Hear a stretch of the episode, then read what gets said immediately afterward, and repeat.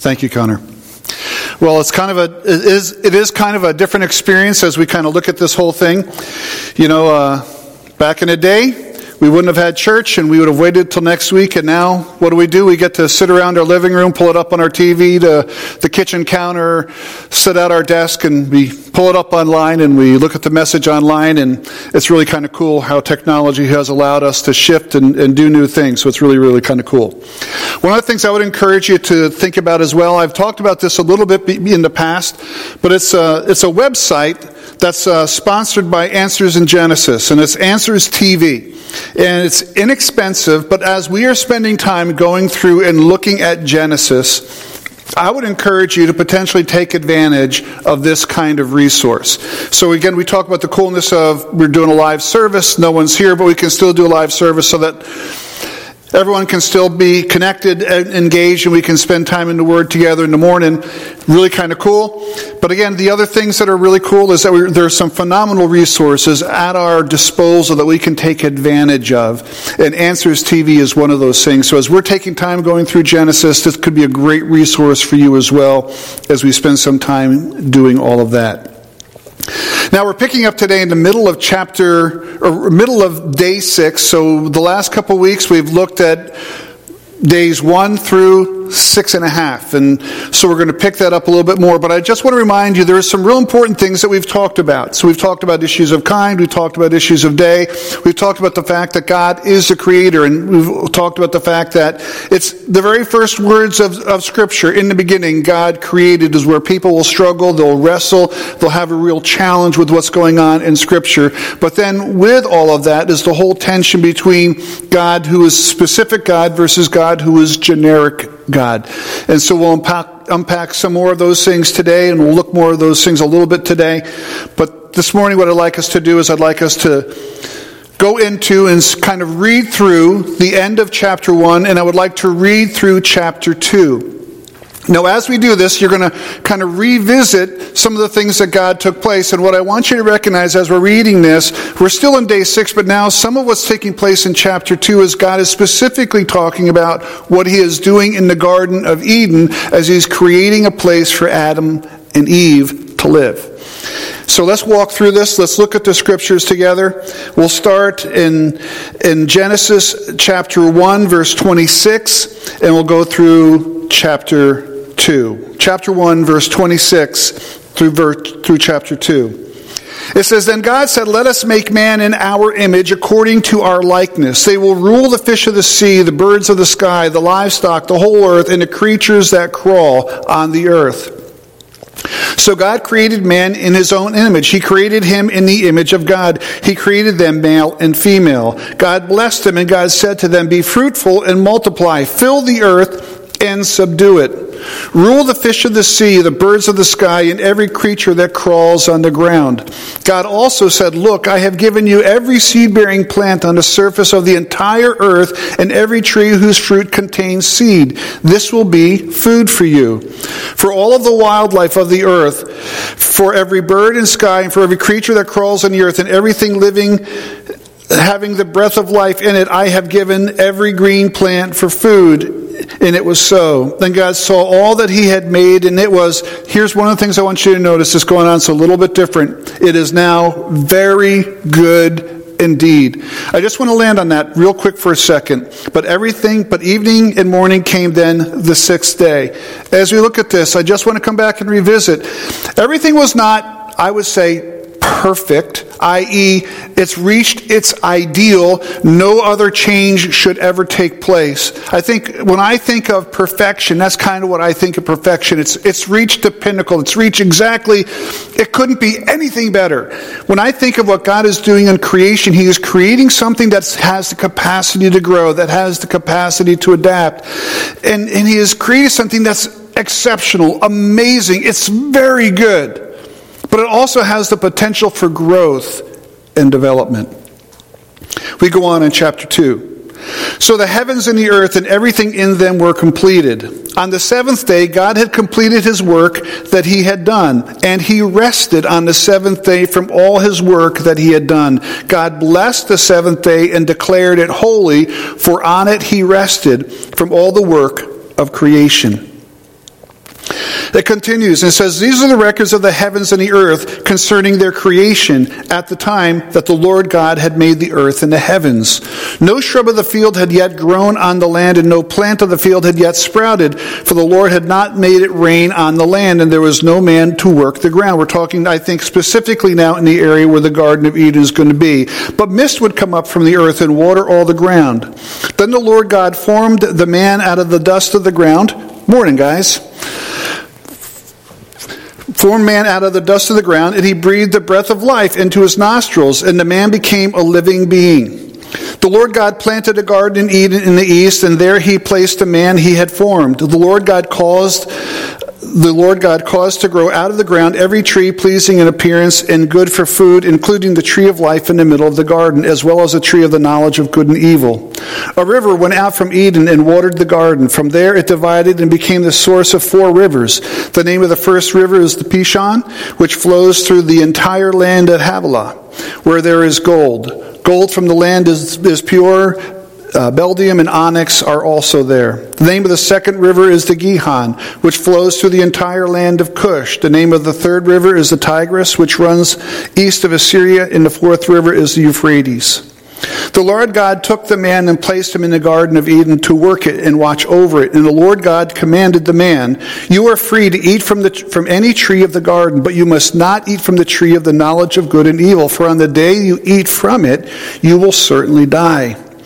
Then the Lord God said, It is not good for the man to be alone. I will make a helper corresponding to him. The Lord God formed out of the ground every wild animal and every bird of the sky and brought each to the man to see what he would call it. And whatever the man called the living creature, that was its name. The man gave names to all the livestock, to the birds of the sky, and to every wild animal, but for the man no helper was found corresponding to him. So the Lord God caused a deep sleep to come over the man, and he slept.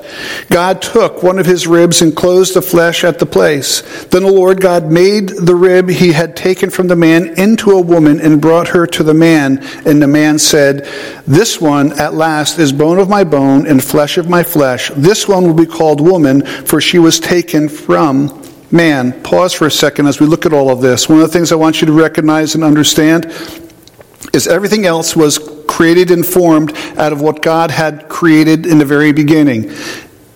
Eve was not. Eve was created and formed out of what was taken from Adam.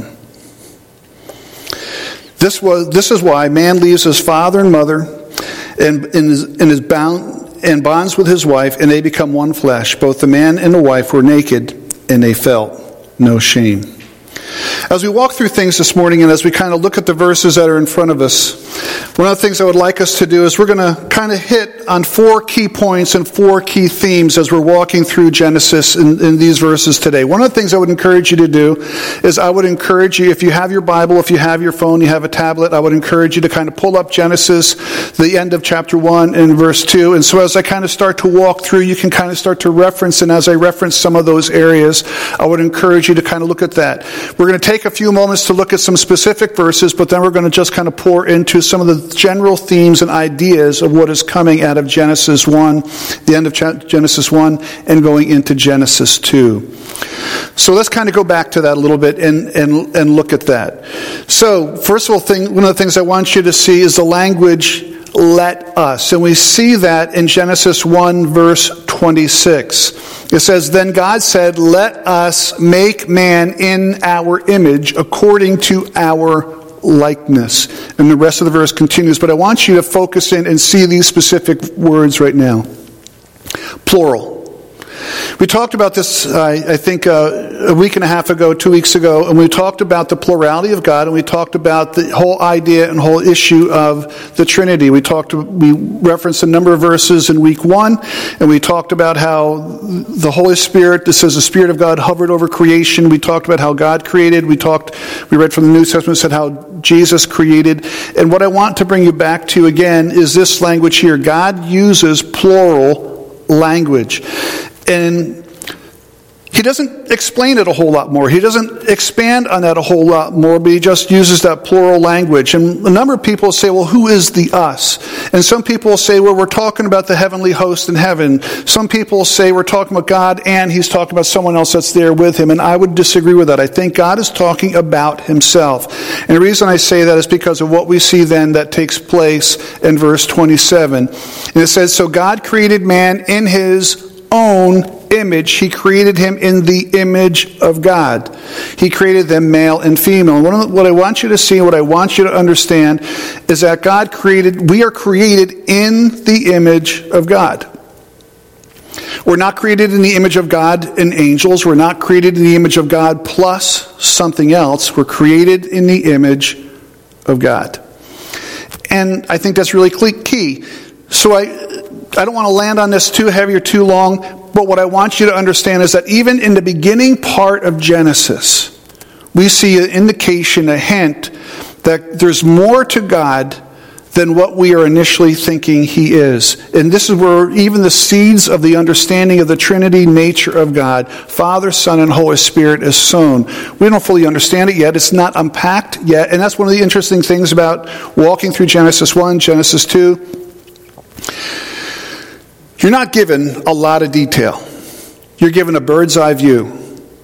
We're not going down into the nitty gritty of, of aspects of creation. We're not going into the, the hows and the, and the whys and how everything fits and, and all the, the fine detail. Bird's eye view. But even in this process, God is giving a hint um, about who He is. But let's go on as we look at verse 6 or, in, or, day 6 we see some additional things and, and i'll just ask this question. So we see that in, we see that in the notes what do you learn about man from day 6 and there's a number of things that we do learn about man from day 6 and so just track with me as we walk through this and as we kind of process a lot of information as we walk through. First of all i want you to recognize that man is unique and distinct from all of creation Man is unique and distinct. Why? Because man was created in the image of God. Nothing else in creation was talked about that way. Nothing else. The only thing that was created in the image of God was Adam and Eve. That's, for me, that's really, really huge. So nothing else was made a living being, i.e., that had the breath of life breathed into it, that recognized the difference between good and evil nothing else. I've always had pets throughout my life. I've enjoyed my pets, but they're distinct from us. They don't really understand good and evil. They, they don't think too far down the, down the road. They're distinct and different from us, or should I say, we are distinct and different from them. Nothing else was created in, in the image of God. And there's, there's another big point for me here that really stands out. God created the human race, not many races. So, as a kid growing up, we used to sing that song, Jesus loves the little children, all the children of the world, red and yellow, black and white, they are precious in his sight. Jesus loves little children of the world. And that's, that's kind of a cool song, interesting song. I think a very true song. Now, for me, all of those colors are represented in my immediate family. So I have adopted sisters, I have adopted sons, all of those colors are represented there. In my whole life, I would be asked, list your race, list your race, list your race. And I got to be honest with you, it has annoyed me all of my life. You can talk to Joan about this. We're married 30, 30 plus years at this point, long time. Our whole married life, She's watched me do this. And I will always write down human if I have the chance. I won't write Caucasian, I won't write something else, I'll write human. Why? Because I, I just, even in, in the midst of all that, I look at my family.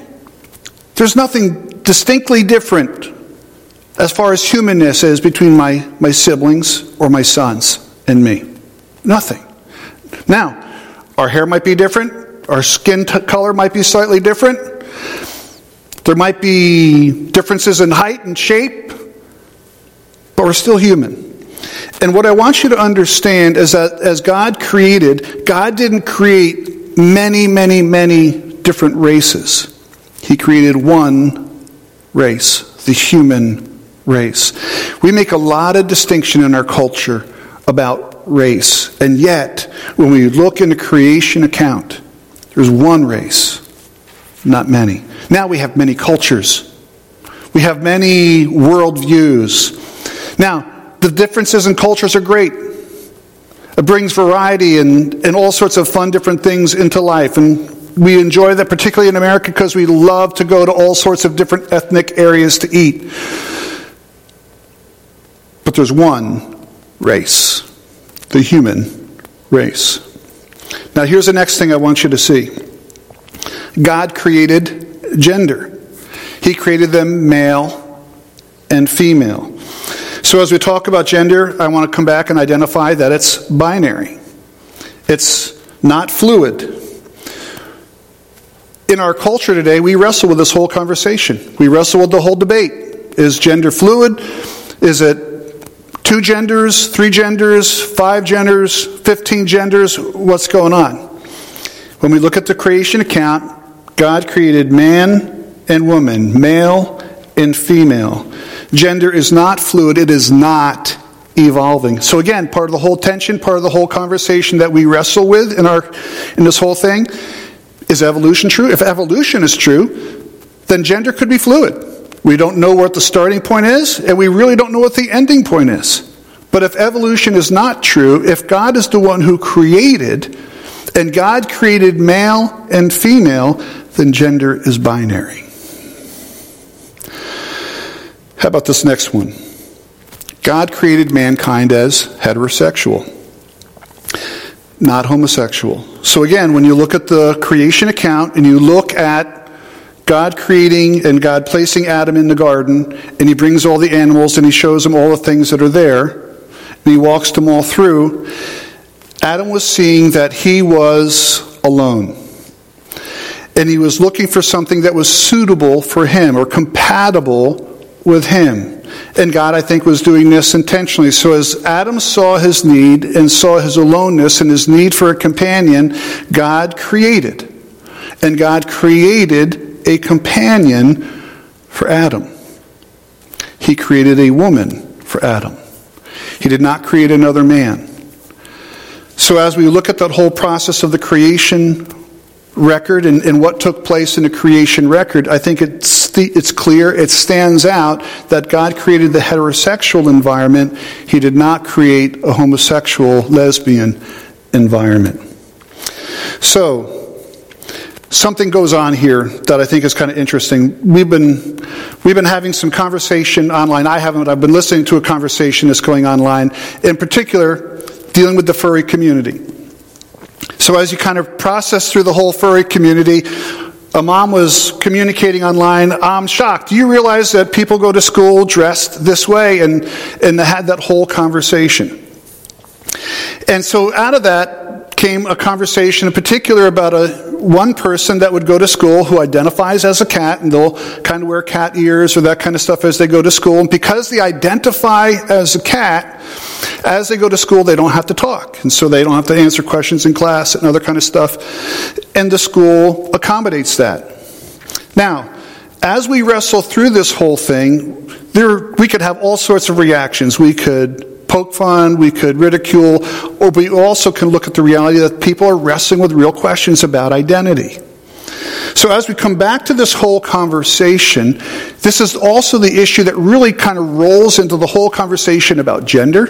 It's the whole issue that renders, enters in the conversation about is, is are we only dealing with a heterosexual environment or is there something else that's going on? Why? Because people are choosing to identify in other ways. When you come back to Scripture and you start to look at the creation account, what's going on? We're not animals. We haven't evolved from animals. We are created, we're unique and distinct. So as we start to wrestle through the creation process and look at the creation process, we look at our world that has a t- different foundation, an evolution worldview, and so they look at the whole evolution process. So the whole argument of identity flows from an evolution worldview because you can still harken back, you can still identify with, because we're talking about a different starting point. But when you come to the biblical starting point, that God created, we, we have a very different point where there is not the ability to identify as. We may enjoy, but we don't identify as one thing or another. Why? Because God made us unique. God made us distinct. We are not an elevated animal. We are created in the image of God, male and female. Now, we're going to walk through this a little bit in a few minutes, but what this also then presents to us is the real challenge of how do we interact with a culture and how do we love a culture and care for a culture and care for people who are wrestling with these issues of identity. This is a really important conversation. We'll talk about that in a few minutes. Now, I also want to identify the next part. God created marriage and He defined its nature. So, as we came to the end of chapter 2, God created marriage. God performed the first wedding ceremony. God performed the first wedding ceremony between Adam and Eve. So, as we walk through the whole process, again, we wrestle through this in our cultural context. God created and God defined marriage. And God defined marriage as a union between a man and a woman. Now, what's interesting in this whole thing, God does not define how the marriage ceremony takes place. We look at our cultures around our world, and all of our various cultures define how various wedding ceremonies take place. God isn't defining the process, but He does define the nature of marriage. It's the union between a man and a woman. And you see that at the end of chapter 2. The last thing I think that really stands out as we talk about what we learn about man or mankind from day six is that God created a hierarchy of accountability not value. And we'll see some of this take place on when we look next week at chapter 3, and we'll see this in other areas of Scripture as we walk through. But God identifies that Adam was created first, and God gave instruction to Adam first, instructions that Adam would then have passed on to Eve. But God created a hierarchy of accountability, but not a hierarchy of value. So, what do we learn about God from day seven? That's the second or third thing I think I'd like us to look at today. What do we learn from God about day seven? Number one, God created rest. It's a good thing. Rest is a good thing. God created, there are seven days of creation that Scripture identifies. On that seventh day, God didn't make or shape or form anything else. God rested. He established the idea, the context, the framework of rest. Rest is a really good thing. Now, rest abused becomes laziness, but rest handled well recharges us, refreshes us, restores us. Here's the other thing that also stands out God established a context and a starting point for worship. We'll see this later on, particularly in the establishing of the law, where God says, Keep the, the, the seventh day as a holy day. Why? Because I rested on the seventh day. So, as we walk through Scripture and look at the scriptural account, we see on the scriptural account that God rested. And so that is the day that we worship. That is the day that they would praise. Now, here's a key question how, do, how does all, or how did all of creation worship God on day seven? Now, we don't have the conventional church services, we don't have the, don't have the conventional sacrifice systems and all that kind of stuff at that on day seven. So, how did creation worship? Well, I think creation worshiped and all things worshiped by doing exactly what God had created them to do. On day six, it was all very good. And so that on day seven, what did, what did creation do? It did exactly what God created it to do. The birds flew. The animals walked the ground. The, the plants grew and, and, and, and reached out to the sun as the sun shined. The sun circled the earth. The moon circled the earth. The galaxy gave its light.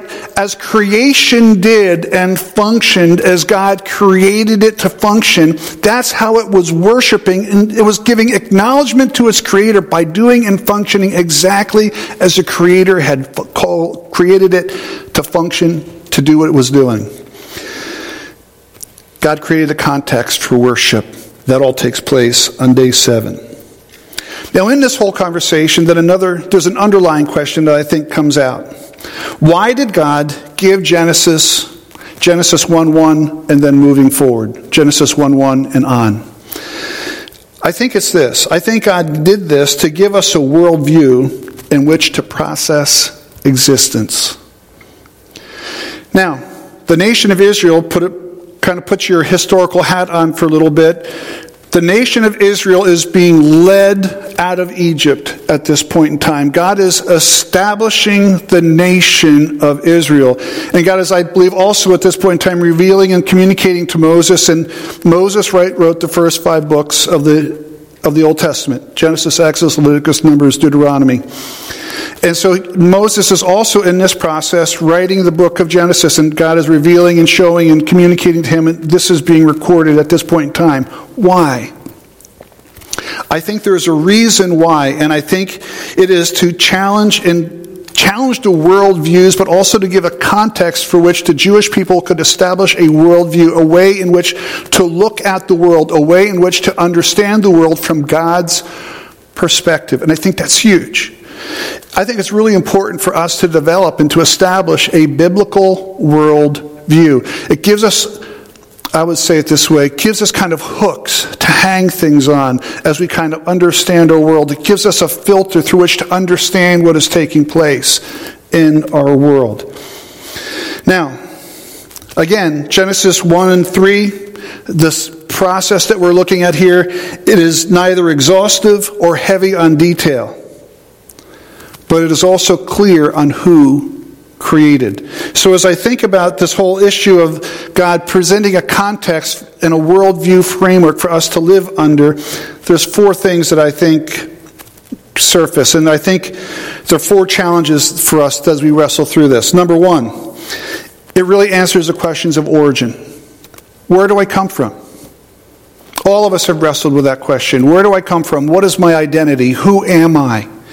So, as God is providing the answers in, in Genesis, He's answering the question of origin. Who am I? Where do I come from? What is my sense of identity? It's huge. And God is seeking to answer that question. Number two, I think it answers the question of our purpose. Why do I exist? So, I have three things here to, to highlight answers a question of purpose, i.e., to know, to worship, to have community and a relationship with God. Identifies purpose. This is why I'm here. I'm here to have community. I'm here to have relationship. I'm here to know and understand God. I'm here to worship God. I'm here to do the things that God created me to do. It really starts to drill down and help us to understand our purpose. Mankind was given the challenge to exercise authority over the earth. He walks through that and he identifies that. He says, I want you to have dominance over. I want you to have rule over the fish of the sea. I want you to rule over the earth. God gave us the responsibility as stewards of creation. Now, again, back up for a second. This is a huge conversation that is taking place in our culture today. And I want you to understand that God was way ahead of everybody. God had entrusted creation to Adam and Eve to steward it, to care for it, to provide for it. Not to abuse it, not to neglect it, but to be good stewards of what had been created. A Christian should absolutely be a good steward of the creation that God has provided. We should not be abusing what has been provided. At the same time, creation is not God. It's not to be worshiped, but it is to be cared for. Number three, God said, multiply and fill the earth. Again, we're talking about the place of family and, and, and children and, and, that kind of stuff. All of this stuff is, con- is a conversation that God is having, and I think it gives us a sense of purpose and direction in what God's expectations would be for us. There's a third thing it does it introduces us the aspects of accountability. This is huge. I think this is a huge issue, but I also think that this is one of those issues that people really struggle with and people really question because we don't always want to live with accountability. But, as I put here in the notes, so when God speaks, this is why we are supposed to listen.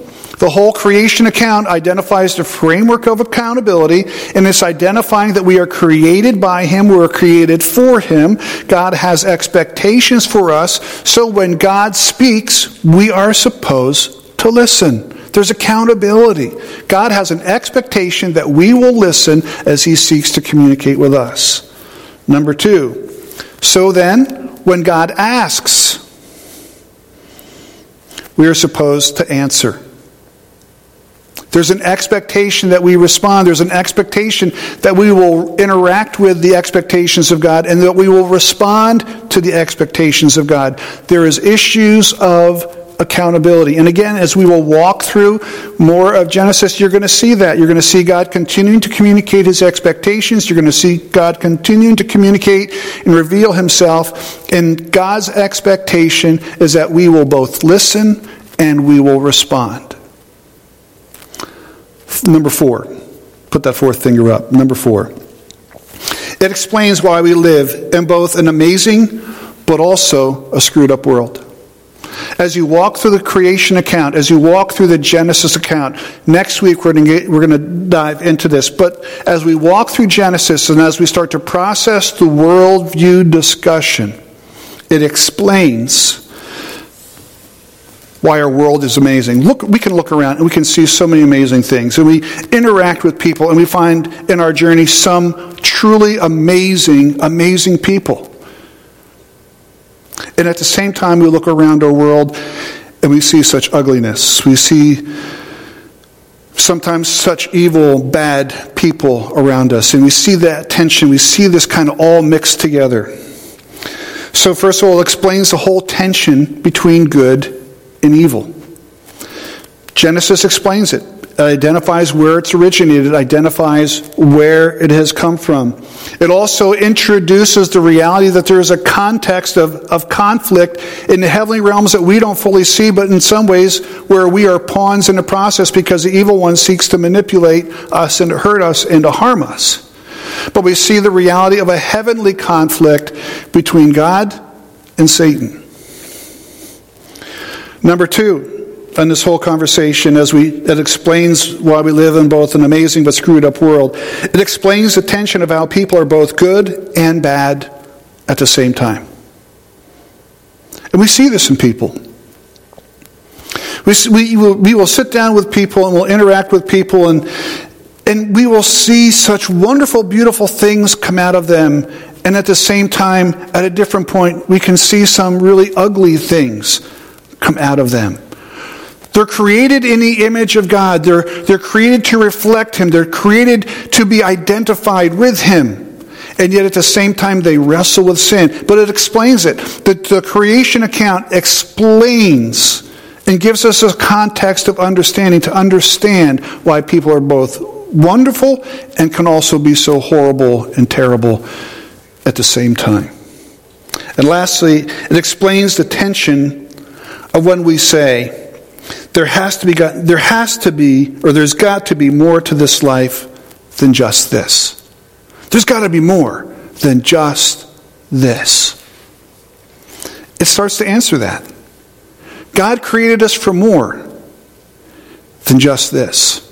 And as you start to walk through the biblical account, and as you start to listen to and process through what is taking place, it starts to give us a context. I think personally, as we ask the question, why did God give us Genesis and why did God create the book of Genesis and provide the book of Genesis both for the nation of Israel and for us? It's clear for me that God is laying the foundations for a worldview, to understand a worldview. The nation of Israel is coming out of Egypt, and part of what God is saying, listen, I want you to understand there's not a pantheon of gods. There's one God. I created. The sun and the moon, they're not gods, and they are not the ones created. As you go into the promised land and as you interact with other people, they're going to have other worldviews. This is the worldview, and this is the context I want you to understand because this is where you come from. This is who made you.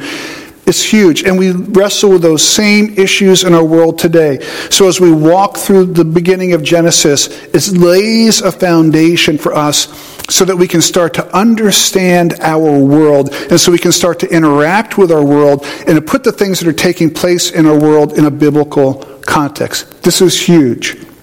And I would encourage you in our life groups this week to wrestle through this a little bit more. Now, as we started this process and as we talked about this the last couple of weeks, I want to encourage you to continue to look in the process.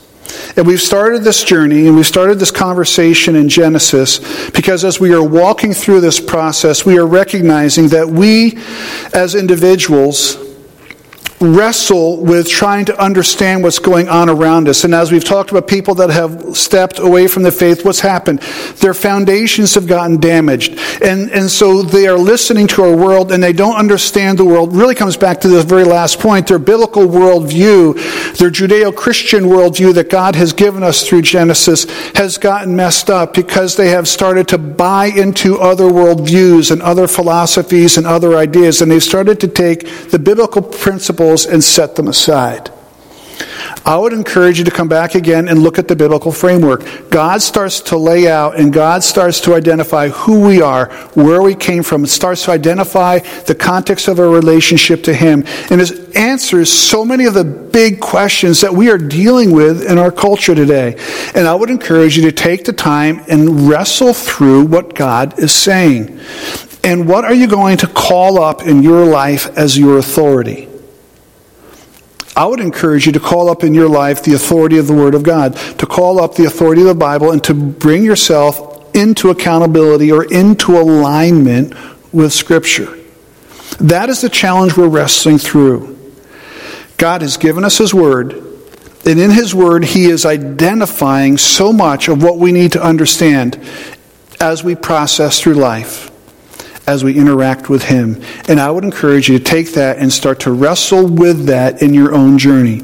You may not wrestle with some of the big things that we've talked about already in our culture today, but there'll be other areas. There'll be areas where God is saying, I want you to hear me, and you're saying, God, I don't want to listen. And God is saying, I want you to respond to me. And, and you might be saying, God, I don't want to speak back because we don't want to fully live in accountability with God. I would encourage you to take the things we're looking at, to take what the Scripture is teaching, and take the time to look at the foundations of your life and the foundations of your belief system, and come back and ask again, how am I lining up with what the Word of God teaches? We're around and we're love to have a conversation with you and, con- and to answer questions. We're going to do a little bit of that at this point in time. So I'll have a word of prayer. Connor will come up and we'll take a few minutes to kind of talk about a couple questions. And as he said, we'll hearken back to our, our COVID days of being locked up and kind of confined to home. But let's have a word of prayer, then we'll shift gears. Father, I want to say thank you so very much for your goodness to us. And Father, I thank you for your word. And even as we wrestle through it this morning, Father, wrestling through issues of identity, wrestling through issues of the creative nature of who we are in light of who you are and what you have done and how you have made us and fashioned us. Father, I ask that you would just guide our time in these next moments. But thank you so much for your richness and goodness to us. I thank you in Jesus' name. Amen. All right, fire away. The angle good? Is the angle good? I want them to get my best side. All right. Turn around. okay. Um, so it's been a while since we've done this. So I figure I'll, I'll, prime the pump with just a nice, easy, light question like we do in Life Group. What is your biggest fear that keeps you up at night?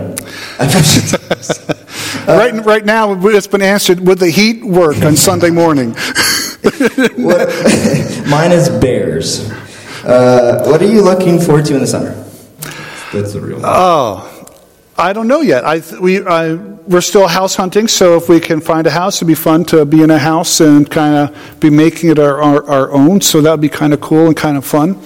Maybe uh, doing some outside things, getting to the beach and getting on the water. That'd be kind of fun. Cool. So we're, we're on the Jersey Shore, so I'd kind of want to enjoy a little bit of the Jersey Shore. Yeah, I think it's a little overrated, but it's, it's okay.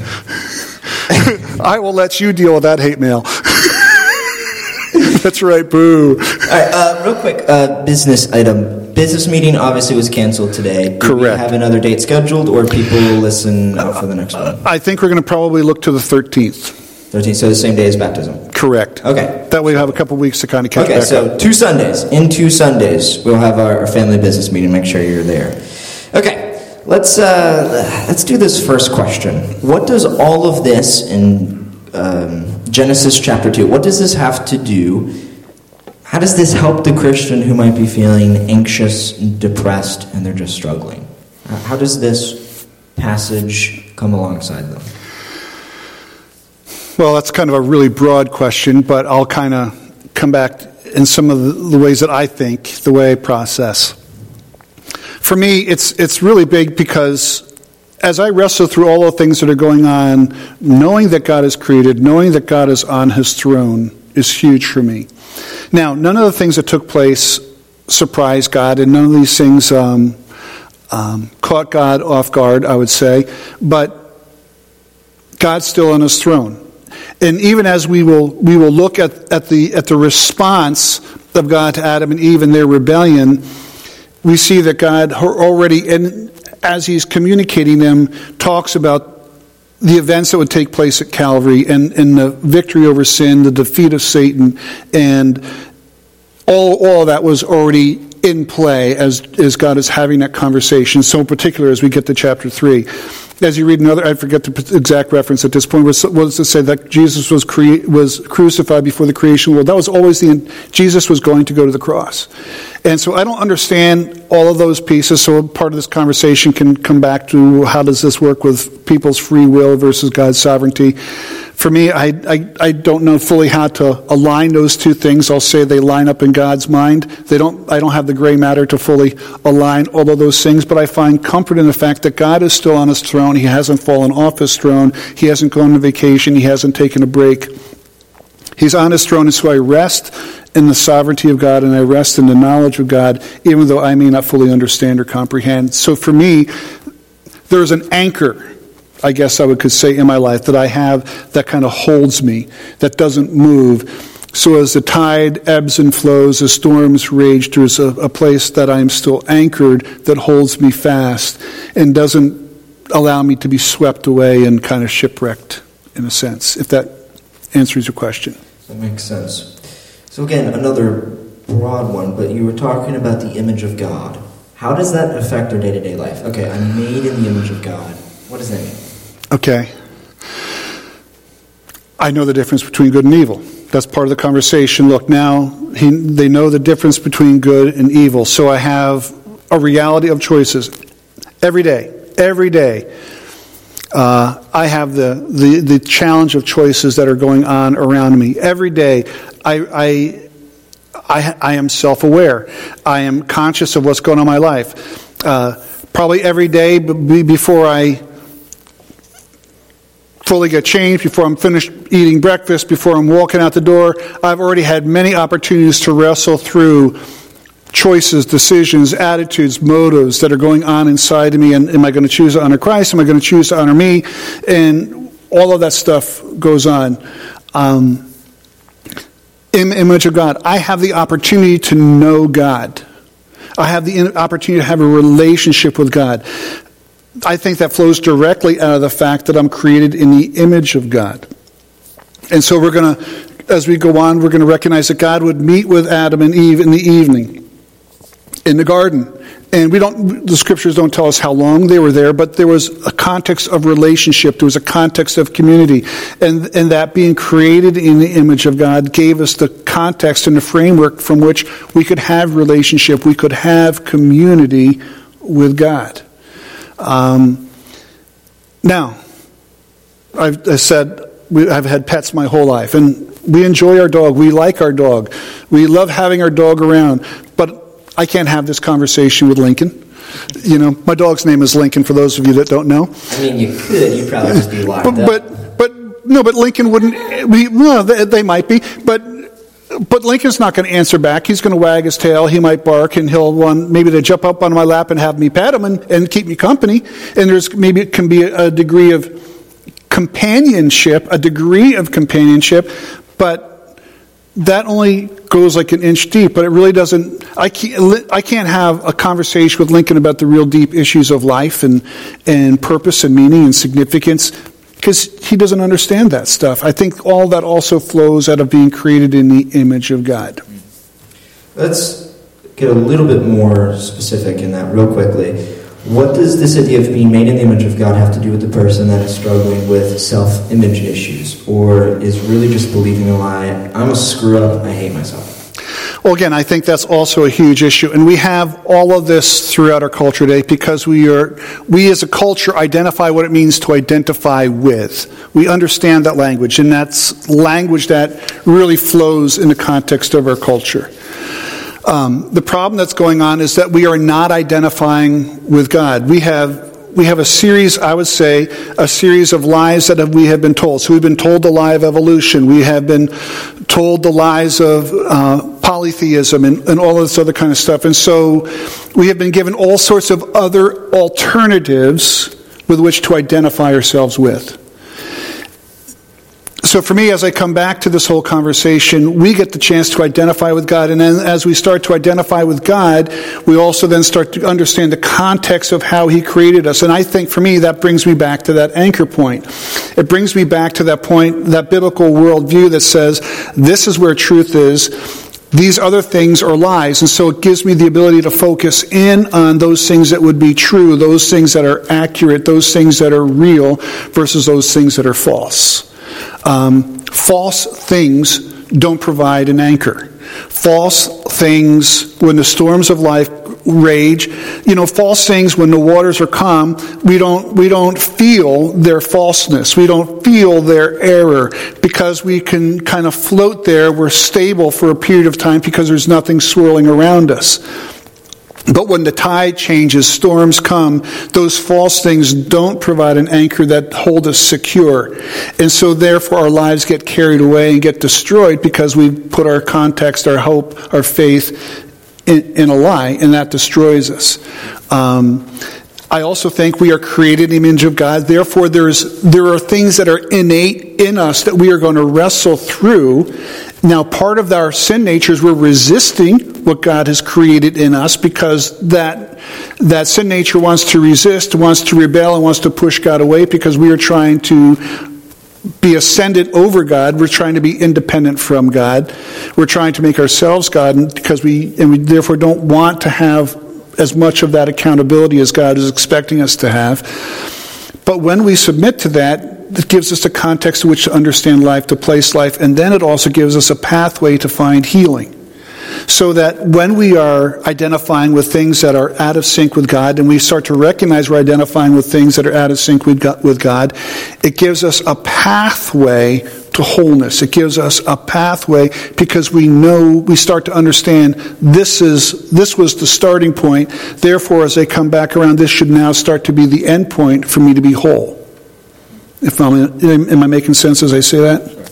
Okay. So uh, this idea of we have values, kind of how we can sift through lies. We can sift through it and see that this is actually what is true. This is what God says in His Word. Well, it's not just value Uh, a, but I think we draw value from our identity from God. I think we draw value from being created in the image of God. I think we draw value from the things He has created us to do, from the for the relationship, kind of relationship He's called us to function in. We find value in those things, but I also think we find identity in those things. And when identity starts to shift, or we get confused in identity, those become kind of the, the bright lights of this is where reality is, this is where the framework of who God has called us to be, so that then kind of serves as the anchoring point that we go back to to find stability.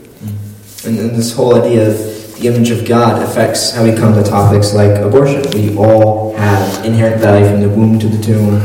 Absolutely. So a child, I would believe, because of the fact that we're created in the image of God, a child at conception is, is there and, and carries the image of God.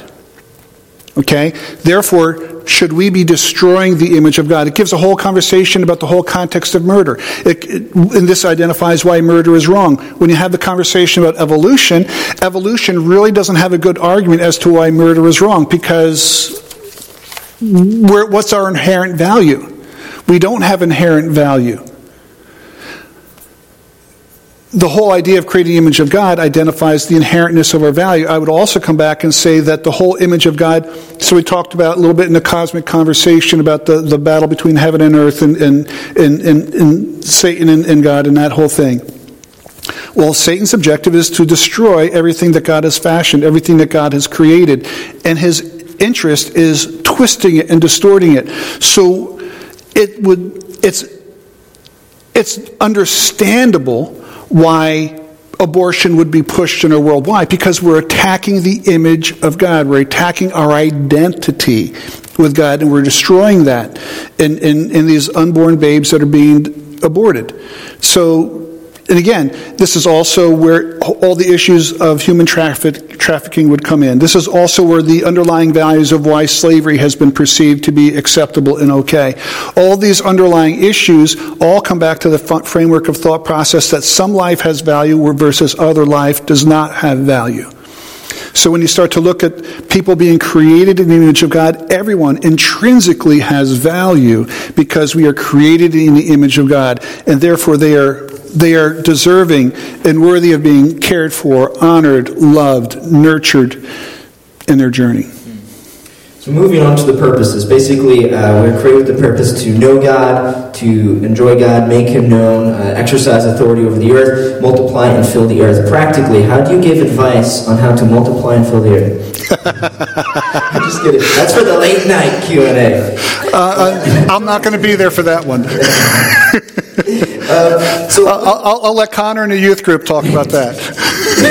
For the purposes, what does this have to do with us? Like, how does this, when we wake up in the morning, how does this affect how we live our life? Okay, so the whole issue of stewardship. Um, so a lot of people will say, well, you know, drive the big car, or don't care about cre- don't care about nature and all that kind of stuff. I think it's important for us to care about nature. I think we should be good stewards of, of creation. I think we should be intentionally looking, looking at things and saying, how do we preserve the creation that God has given us? How do we protect the creation that God has given us? Now, creation isn't God. And so the goal is not to bow down at the altar of creation and therefore sacrifice people for, for creation, but I think we have a responsibility to be good stewards of what has been given. And so therefore, this is again part of that bigger conversation that's taking place in our culture between pollution versus progress and all of that kind of stuff. I think it's it's a really worthwhile conversation and it's appropriate conversation for us to ask the question, how do we preserve and protect what has been entrusted into our care? So stewardship says I take care of it. Ownership says I can abuse it if I want. We don't own creation, we are stewards of creation.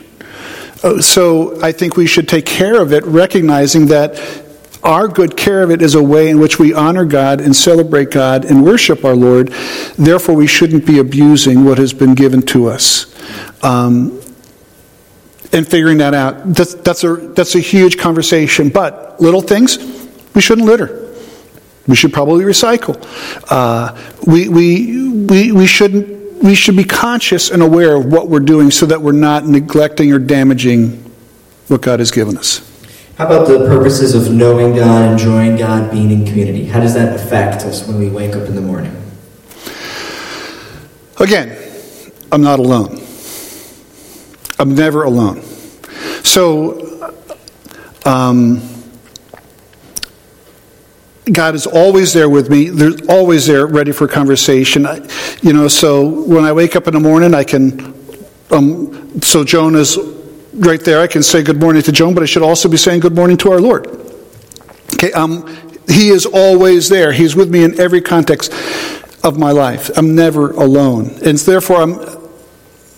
Isolation is a big thing that people are dealing with, and particularly in a whole world of COVID the whole idea of isolation and the whole area of anxiety and stress is taking place in our culture today because all has taken place through, the, through this COVID environment that's been created and established.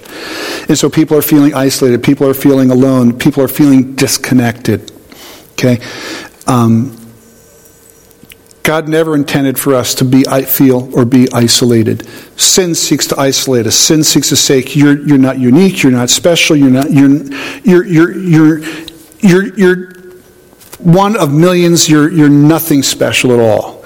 And, and, and God says, no, you are special. And, not, and on top of that, we are created to have relationship and community with God. And so that should be something that greets us every morning and we can live in the context knowing that I am not alone, I have relationship, and that beginning of that relationship begins in my relationship with the Lord. Now then, as we talk about the context of the church, now as I have relationship with the Lord and I choose to establish and get connected in community, my connection with the Lord also then brings me into contact with others with whom I can share community. So then again, I don't need to live life in isolation. I don't need to live life alone alone. God has called me and created me to live in community. So, second to last question. In scriptures, we either see the full explicit gospel, we see God pointing to what would happen in the gospel, or we see like little glimpses of the gospel, or bridges that build to the gospel. Are there those bridges or glimpses in this part of Genesis?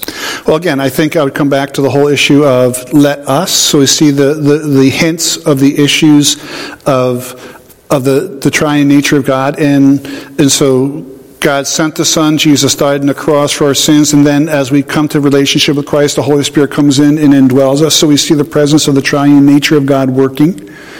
Okay? We see Adam and Eve being created in relationship with God and created in community with God. We see that particular in chapter 3 as God walks in the garden. Um, so we, we see God starting to lay the foundations as, I, I guess what's the term? We, we see the Easter eggs being put in Scripture that kind of pop up at different times. And we say, oh, I see what that is. I see what that's about. It's the hints and clues. But we're also dealing with something that's progressive.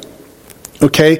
We're only, we're only at the end of chapter 2. Um, of Genesis, the beginning, the first book, we have a whole lot more to read through and process through to see more of what God is doing. And as you start to read through the, the rest of what Moses wrote, and you start to read through Exodus and Leviticus and Numbers and Deuteronomy, you see other aspects of what God is also revealing and also showing as the beginning communication of the redemptive, redemptive process and laying the groundwork for us to understand why we need a Redeemer, to understand the process of sacrifice, and understand the, the need for a sacrifice for sin because sin has separated us and alienated us from God.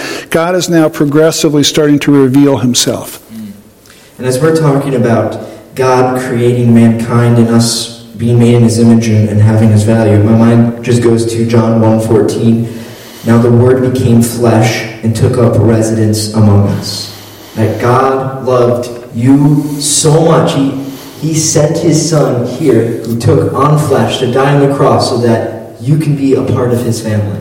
That, that is how much God loves you. Christ became like us, died on the cross, and rose again. I mean, there are just great glimpses of the gospel all throughout the text. But coming back, all of this is foundational.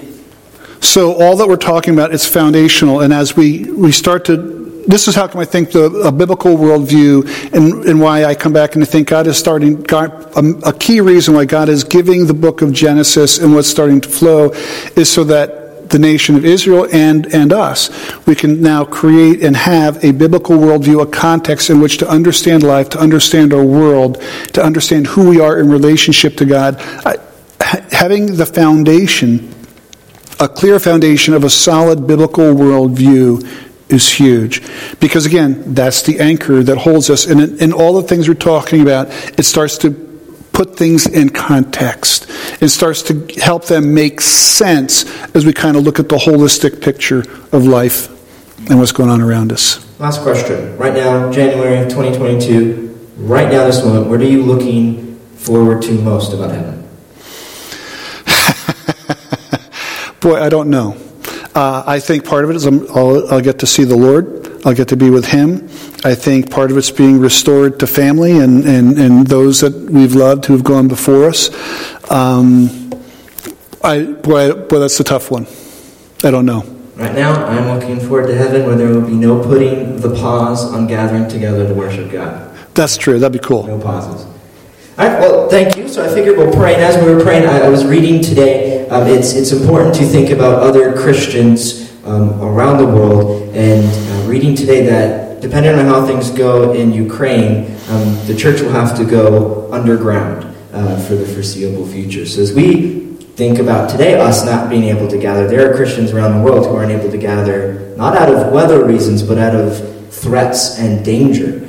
Uh, so we could be thinking of them as we pray. So I figure I'll just pray. Live stream will be done. You can go have lunch or play in the snow or whatever you're going to do. Anything else? Nope. If they have questions, feel free to, to email us through the website and we'll follow up. Yeah. All right. Well, let's uh, let's pray.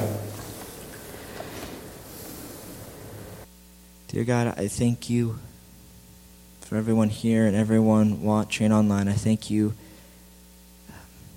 Oh, it seems like you've, you've kept everyone in our church safe and healthy despite the storm. Lord, I pray that this week you'll put a hunger in our hearts to gather together again next Sunday and worship you as a body. And I pray, Lord, that throughout the week we'll be worshiping you and thinking about you and reflecting on things said this morning. Lord, I pray for brothers and sisters all over the world, like those brothers and sisters in Ukraine who probably feeling very anxious and uncertain about what's going to happen to them and, and their local gatherings. And I, I pray, God, that you will be supernaturally working. I pray you will bring peace to the whole Ukraine Russia issue. Lord, I thank you that you are sovereign, where even if those churches have to go underground, Lord, I am sure that you will make their faith and their witness even stronger. And I pray you will do that in us, that we will not be comfortable here, God, because our home is with you. There is no putting a pause on worshiping you together. Lord, I, I pray you will be working, and I thank you, God. Jesus, I, I pray these things in your name. Amen.